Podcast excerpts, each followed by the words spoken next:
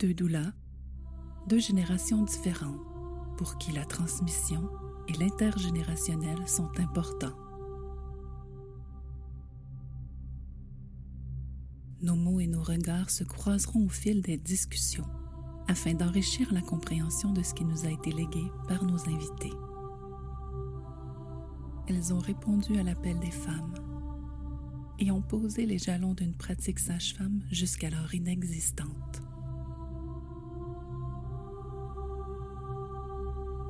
Sont celles qui ont ouvert cette voie d'une pratique hors centre hospitalier?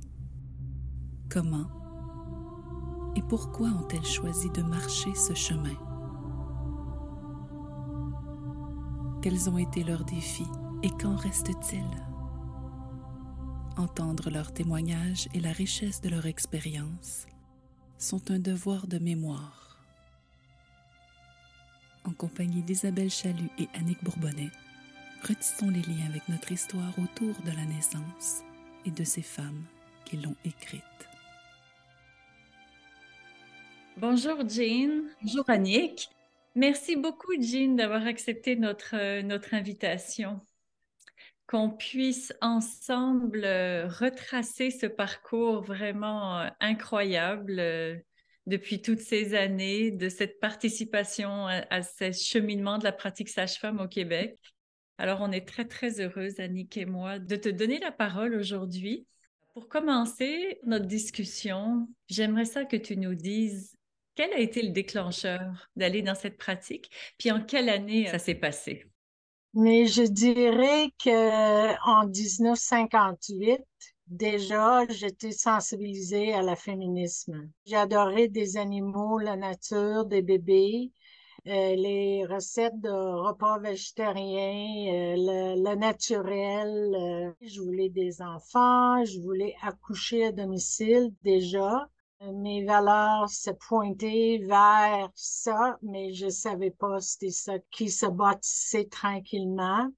Dans ces époques-là, j'ai pris des cours de naturopathie, des herbes, guérison, je croyais que des femmes devront toutes savoir comment se préparer pour un accouchement, comment trouver des informations alternatives, euh, comment être en santé. Puis ça, c'était avant ma première grossesse. Je croyais que c'est important d'avoir le droit de dormir avec nos enfants, que dans mon époque, c'était vraiment mal vu. Euh, l'allaitement à long terme, euh, accompagner la mère, préparation à l'accouchement et être parent ensemble avec un papa. Ça, j'avais déjà ces intérêts-là, mais ma facteur déclencheur était en mai 1971. C'était ma première grossesse. J'ai préparé un accouchement à domicile avec euh, le médecin du village. J'ai acheté les herbes pour favoriser l'accouchement simple. Puis à ce moment-là, il n'y avait aucun magasin des aliments naturels euh, à Sherbrooke. Donc, j'ai acheté ça d'une gitane qui habitait en Angleterre. Puis euh, quand j'ai appelé pour avoir mes herbes pour préparer l'accouchement, ils ont dit, oh, elle est partie dans le désert avec ses enfants, on n'a plus des herbes pour les humains. Là, tu dois choisir entre les herbes pour les chèvres et les herbes pour les vaches. Que j'ai pris pour les chèvres parce que à la fin de la grossesse, mon bébé était en siège complet. Donc, mon médecin m'avertit qu'il fallait que j'aille à l'hôpital, que je ne pouvais pas avoir mon accouchement naturel à domicile. C'était un dimanche. Lui est parti aller voir ses abeilles, ses vaches. Donc, finalement, quand je l'ai rejoint, puis il est venu chez moi, j'étais trois quarts d'heure de l'hôpital, j'étais à dilatation complète. Il m'a dit, je peux pas te mettre dans un auto dans cet état-là pour aller à Sherbrooke, faut qu'on accouche ici. Ça m'a pris trois heures totales. Premier bébé, siège complet ma vulve a éclaté avec la naissance. J'ai appris comment on, guérit merveilleusement euh, quand les points sont bien faits. Mais quand j'étais dans cet accouchement-là, j'ai senti une puissance dans mon corps que j'avais jamais vécu. une force là où c'était comme gratuit, c'était dans toutes mes cellules. Je savais que j'étais capable, que je vivais quelque chose que je savais pas exister. Qu'une femme peut vivre ça avec son corps. J'ai trippé bien raide, j'ai dit, euh, les femmes devront toutes savoir, ça existe. Donc là, j'étais partie. Là, euh, c'est ça le début euh, de tout le reste. Après ça, le monde a commencé à, véhiculer en esprit qu'il y avait une femme qui était intéressée dans ces choses-là. Donc, très rapidement, quand mon bébé était encore jeune, je commençais à avoir des appels de Cowansville, de Farnham, de Sherbrooke, parce que j'étais à la campagne encore euh, à ce moment-là. Puis, euh, j'ai organisé des petits groupes selon les sujets qui les intéressaient. Puis ça, j'ai trippé, là, on faisait ça chez eux, on faisait ça dans les, les euh, restos, on faisait ça dans tous les petits villages autour. Puis on parlait de choix d'accouchement, position, euh, les herbes. Puis en même temps, c'est le centre de santé des femmes à Montréal qui commençait d'exister qui savait qu'il y avait un bizarroïde à Sawyerville qui croyait dans l'accouchement à domicile. Puis nous, on a fait nos premiers examens vaginaux ensemble cette journée-là. C'était un grand moment. On a ri, on a vraiment, c'était comme révolutionnaire, mettre nos doigts dans la vagine à nous pour la première fois. Big deal! C'était vraiment, euh, vraiment quelque chose. Puis là, après, on a commencé une collaboration parce que dans ce journal alternatif, il avait commencé à publier des choses au, sujet de l'accouchement à domicile. Moi, j'ai commencé à faire du recherche pour les herbes, les plantes, pour les informations, puis euh, on a collaboré dans euh, qu'est-ce qui était écrit. Puis on a fait des articles de comment préparer le conjoint, comment travailler en, tant que couple. Donc, j'ai fait venir d'Écosse un syllabus parce que moi, je suis née en Écosse. Une copie de la formation sage-femme de leur université. C'est quoi les cours? Faut que tu prends? Je suis allée contacter des places en États-Unis aussi. Il y avait euh, une publication Mid-Beers, qui était euh, un journal sage-femme d'Angleterre où la profession était très avancée. Puis il y avait des publications à tous les mois. Il faisait comme un, package avec tout, mais à tous les mois, j'ai reçu ça. Euh, puis ça m'a mis en lien avec des sages-femmes internationales, euh, l'organisme international. Puis dans les années 70, j'ai commencé à être euh, disponible pour les femmes au Québec, au téléphone, par rendez-vous, par rencontre en personne. Euh, j'étais beaucoup sollicitée. En tout cas, c'était phénoménal. Ça se faisait tout seul.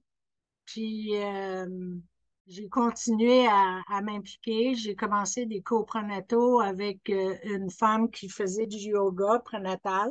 Moi, j'ai donné des côtés plus information, puis elle a fait la partie euh, yoga.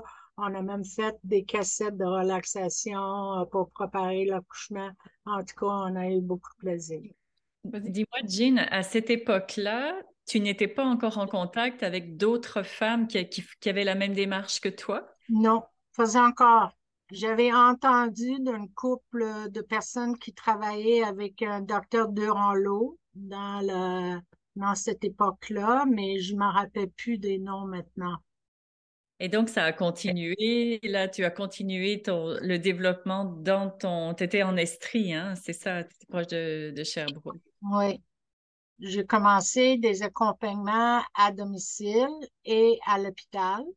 Le médecin au village a commencé à envoyer toutes ces femmes enceintes à moi parce qu'il réalisait que si je faisais un travail de préparation et si j'étais là à l'accouchement, mais c'était plus facile pour lui. Je faisais l'accompagnement. Euh, le médecin et moi, il, a dit qu'il fallait qu'il fasse attention légalement au niveau de jusqu'où il pouvait aller avec moi, mais il était vraiment euh, beaucoup en gratitude.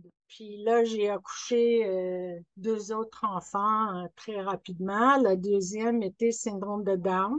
Puis ça, c'était toute une intégration dans la famille. Puis plusieurs mois après, un autre fils. Puis là, c'était cinq ans plus tard que j'ai eu ma fille. Un jour, j'ai accompagné le médecin. Ça faisait deux ans à peu près que je l'accompagnais pour tous ses accouchements.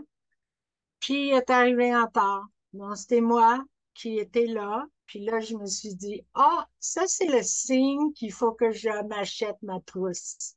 Puis là, j'ai commencé à acheter ma trousse. J'ai voyagé en Pays-Bas avec Louise Ellis. Nous sommes allés demander de l'aide des pays où c'était légal, comment qu'on peut avancer la situation des femmes, qu'est-ce qu'il faut faire pour être membre international.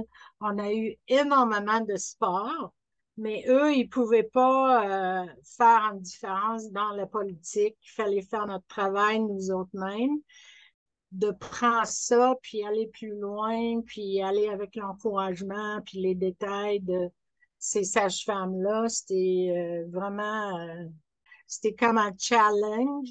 À travers tout ça, j'essaie vraiment de garder un bas profil.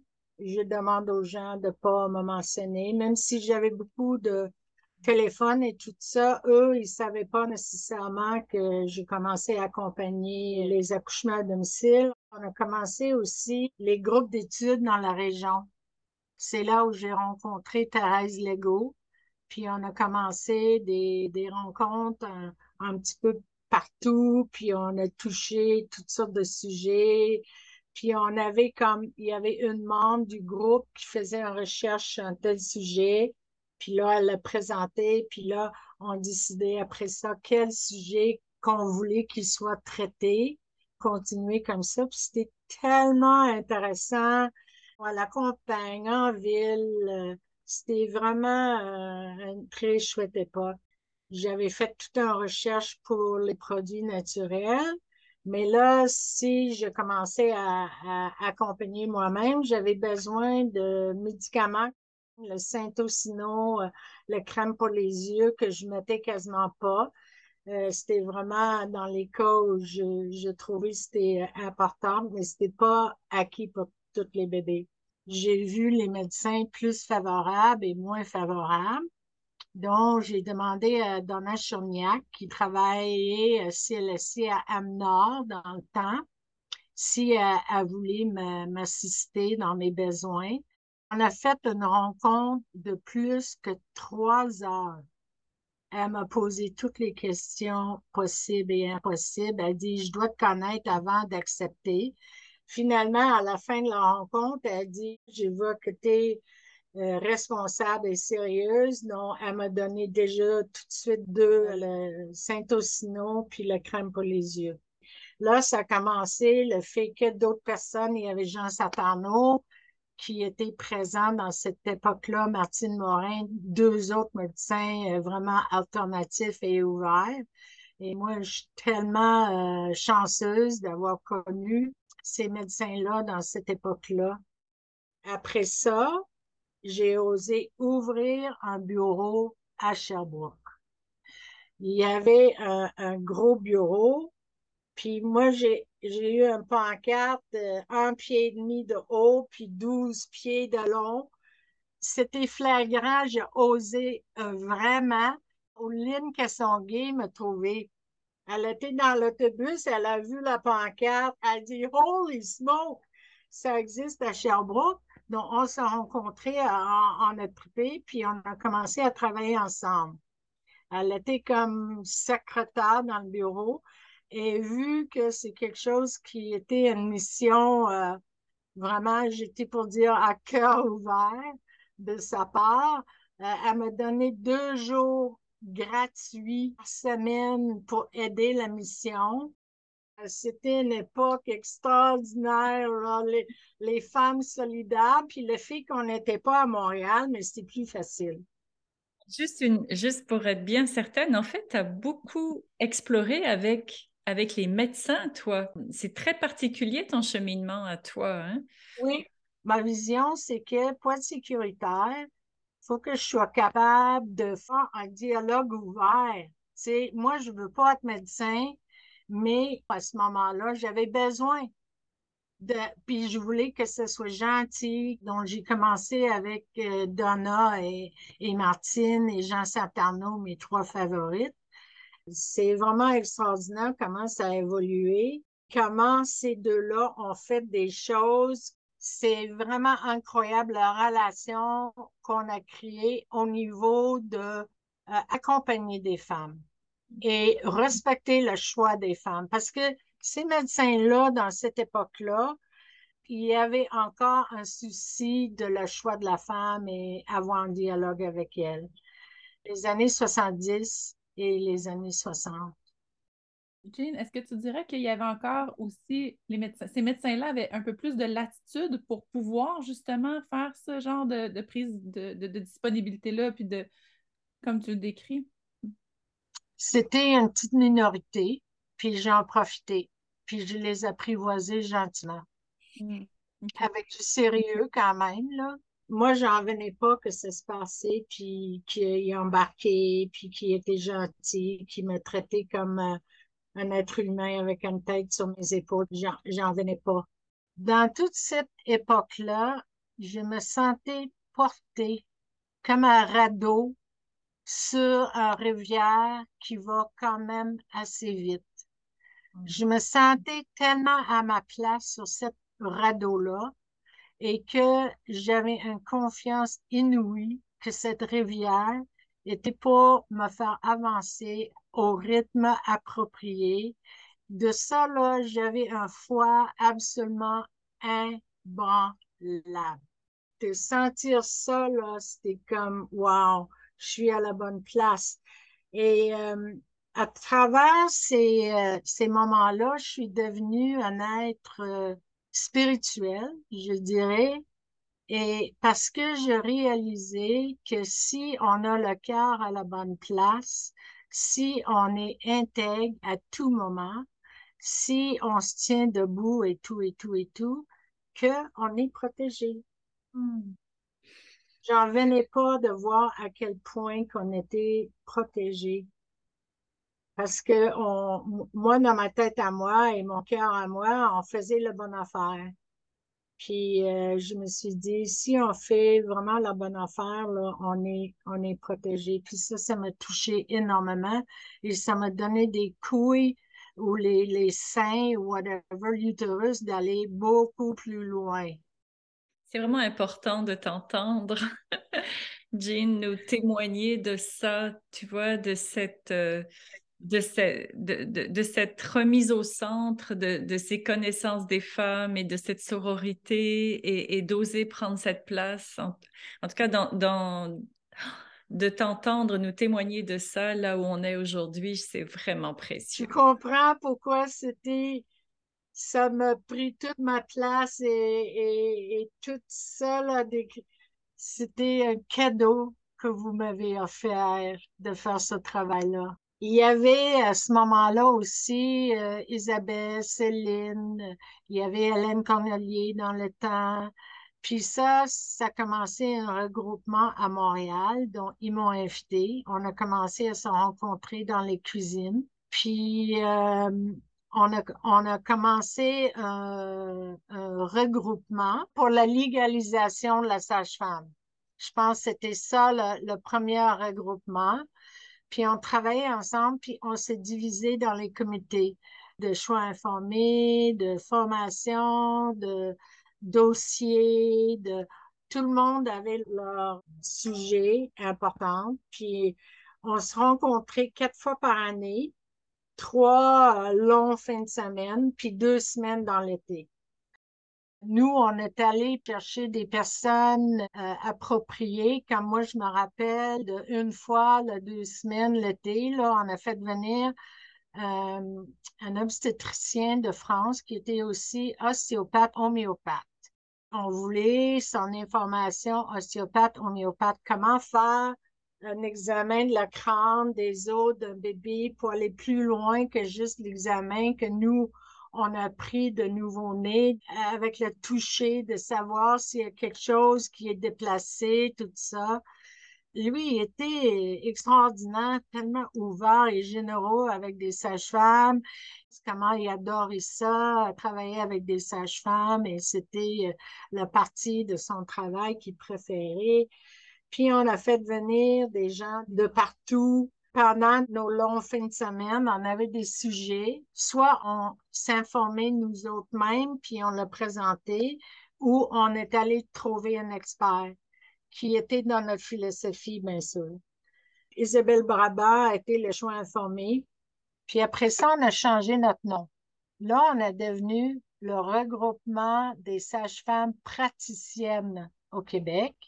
Et ça, ça voulait dire, on n'est pas légal, mais on pratique. On vous dit, là, on pratique. OK? Préparez-vous, là, c'est ça. On, a fait un gros bond. Donc, euh, puis c'est après ça qu'on commençait à travailler pour la légalisation. Puis on avait beaucoup d'arguments au niveau de la formation, au niveau de, du lien avec Trois-Rivières. Ils voulaient pousser ça euh, vraiment très vite. Et moi, j'avais des réticences en disant que si ça va se faire trop vite, on, on va pas être, on va pas tomber sur nos pieds. C'était remis pour deux ans et entre-temps, nous, le regroupement, on a continué à faire des recherches, des recherches d'autres pays. Puis euh, tout le monde pense que la médecine au Canada puis en États-Unis, c'est la meilleure au monde.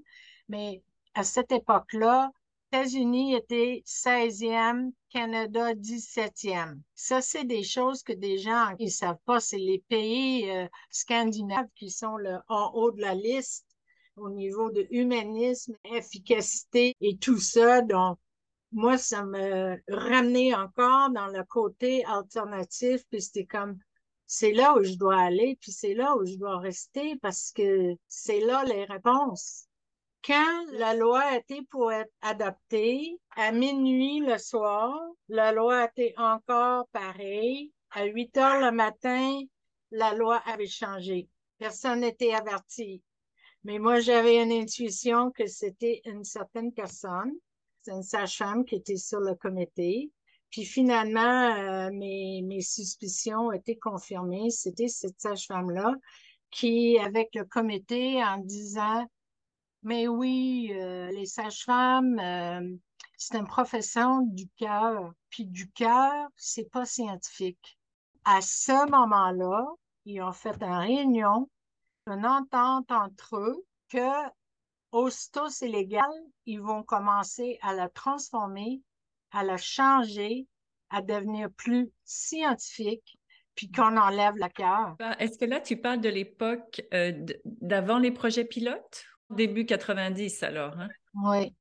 Mais là, il y avait des projets pilotes, puis depuis ce temps-là, on essaie de le, le remonter, et c'est pour ça, depuis ce temps-là, même des femmes qui ont des sages-femmes, je leur demande As-tu ton doula Il y a des sages-femmes qui ne sont pas capables de faire ce qu'un doula va t'apporter. C'est pour ça que quand je savais que c'était vous qui faites ça, j'étais euh, émue, euh, touchée profondément. Je parle de plus en plus de, de doula quand je rencontre des femmes parce qu'il y a des sages-femmes qui accompagnent la femme dans un transfert mais une fois qu'elle est prise en charge, elle, s'en va. Puis là, quand je, parce que je faisais encore la préparation à la, naissance, puis je les ai dit, il faut demander à votre sage-femme si vous avez un transfert, est-ce qu'elle va rester avec vous? Est-ce qu'elle va aller vous voir après? Est-ce qu'elle va assumer le soin du bébé si le bébé est pris en charge par un médecin? Puis euh, j'étais euh, commencé à être regardée comme le, on dit en anglais shit disturber. Est-ce que vous connaissez ça, cette expression-là? Ceux qui, ceux qui euh, essayent de, mettre euh, le, le, Oui. De faire du trouble. Mais non, juste sensibiliser. Quand je parle de qu'est-ce qu'on fait maintenant, je vous nomme comme euh, les experts de Québec la qualité de présence, la qualité de formation, la qualité de, de service. Je parle bien de vous, là, c'est... Puis moi, j'ai besoin de vous rester là. Merci. Mais alors toi, comment tu as vécu ça toutes ces années 90, 2000 euh, euh, avec la, légalisation de cette profession? Tu as participé quand même? Oh oui, puis j'essaie de, de rester euh, unie avec mes collègues, d'autres sages-femmes, les sages-femmes qui, qu'on croyait la même chose, les médecins qui étaient alternatifs mais ça a bien été euh, jusqu'à ma retraite. Ma, dernière année, j'ai demandé à Manon euh, Bourgoin euh, d'être ma deuxième si c'était la nuit, parce que je l'ai trouvée une femme incroyablement forte et incroyablement protecteur des femmes. Elle, elle m'a supporté énormément. dans les années 70, j'ai ouvert à Sherbrooke la première école sage-femme clandestine. Et je le, oui, euh, je, ne donnais pas mon nom, euh, c'était underground.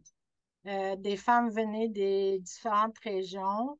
C'était de cette groupe-là que j'ai choisi mes assistantes. J'ai choisi trois par année. assistante 1, 2, 3. Assistante 1, elle est à côté de la sage-femme pour l'accouchement pour apprendre à faire les points puis faire le, delivery, euh, empêcher les déchirures et tout ça. Le 2, elle est là pour le bébé.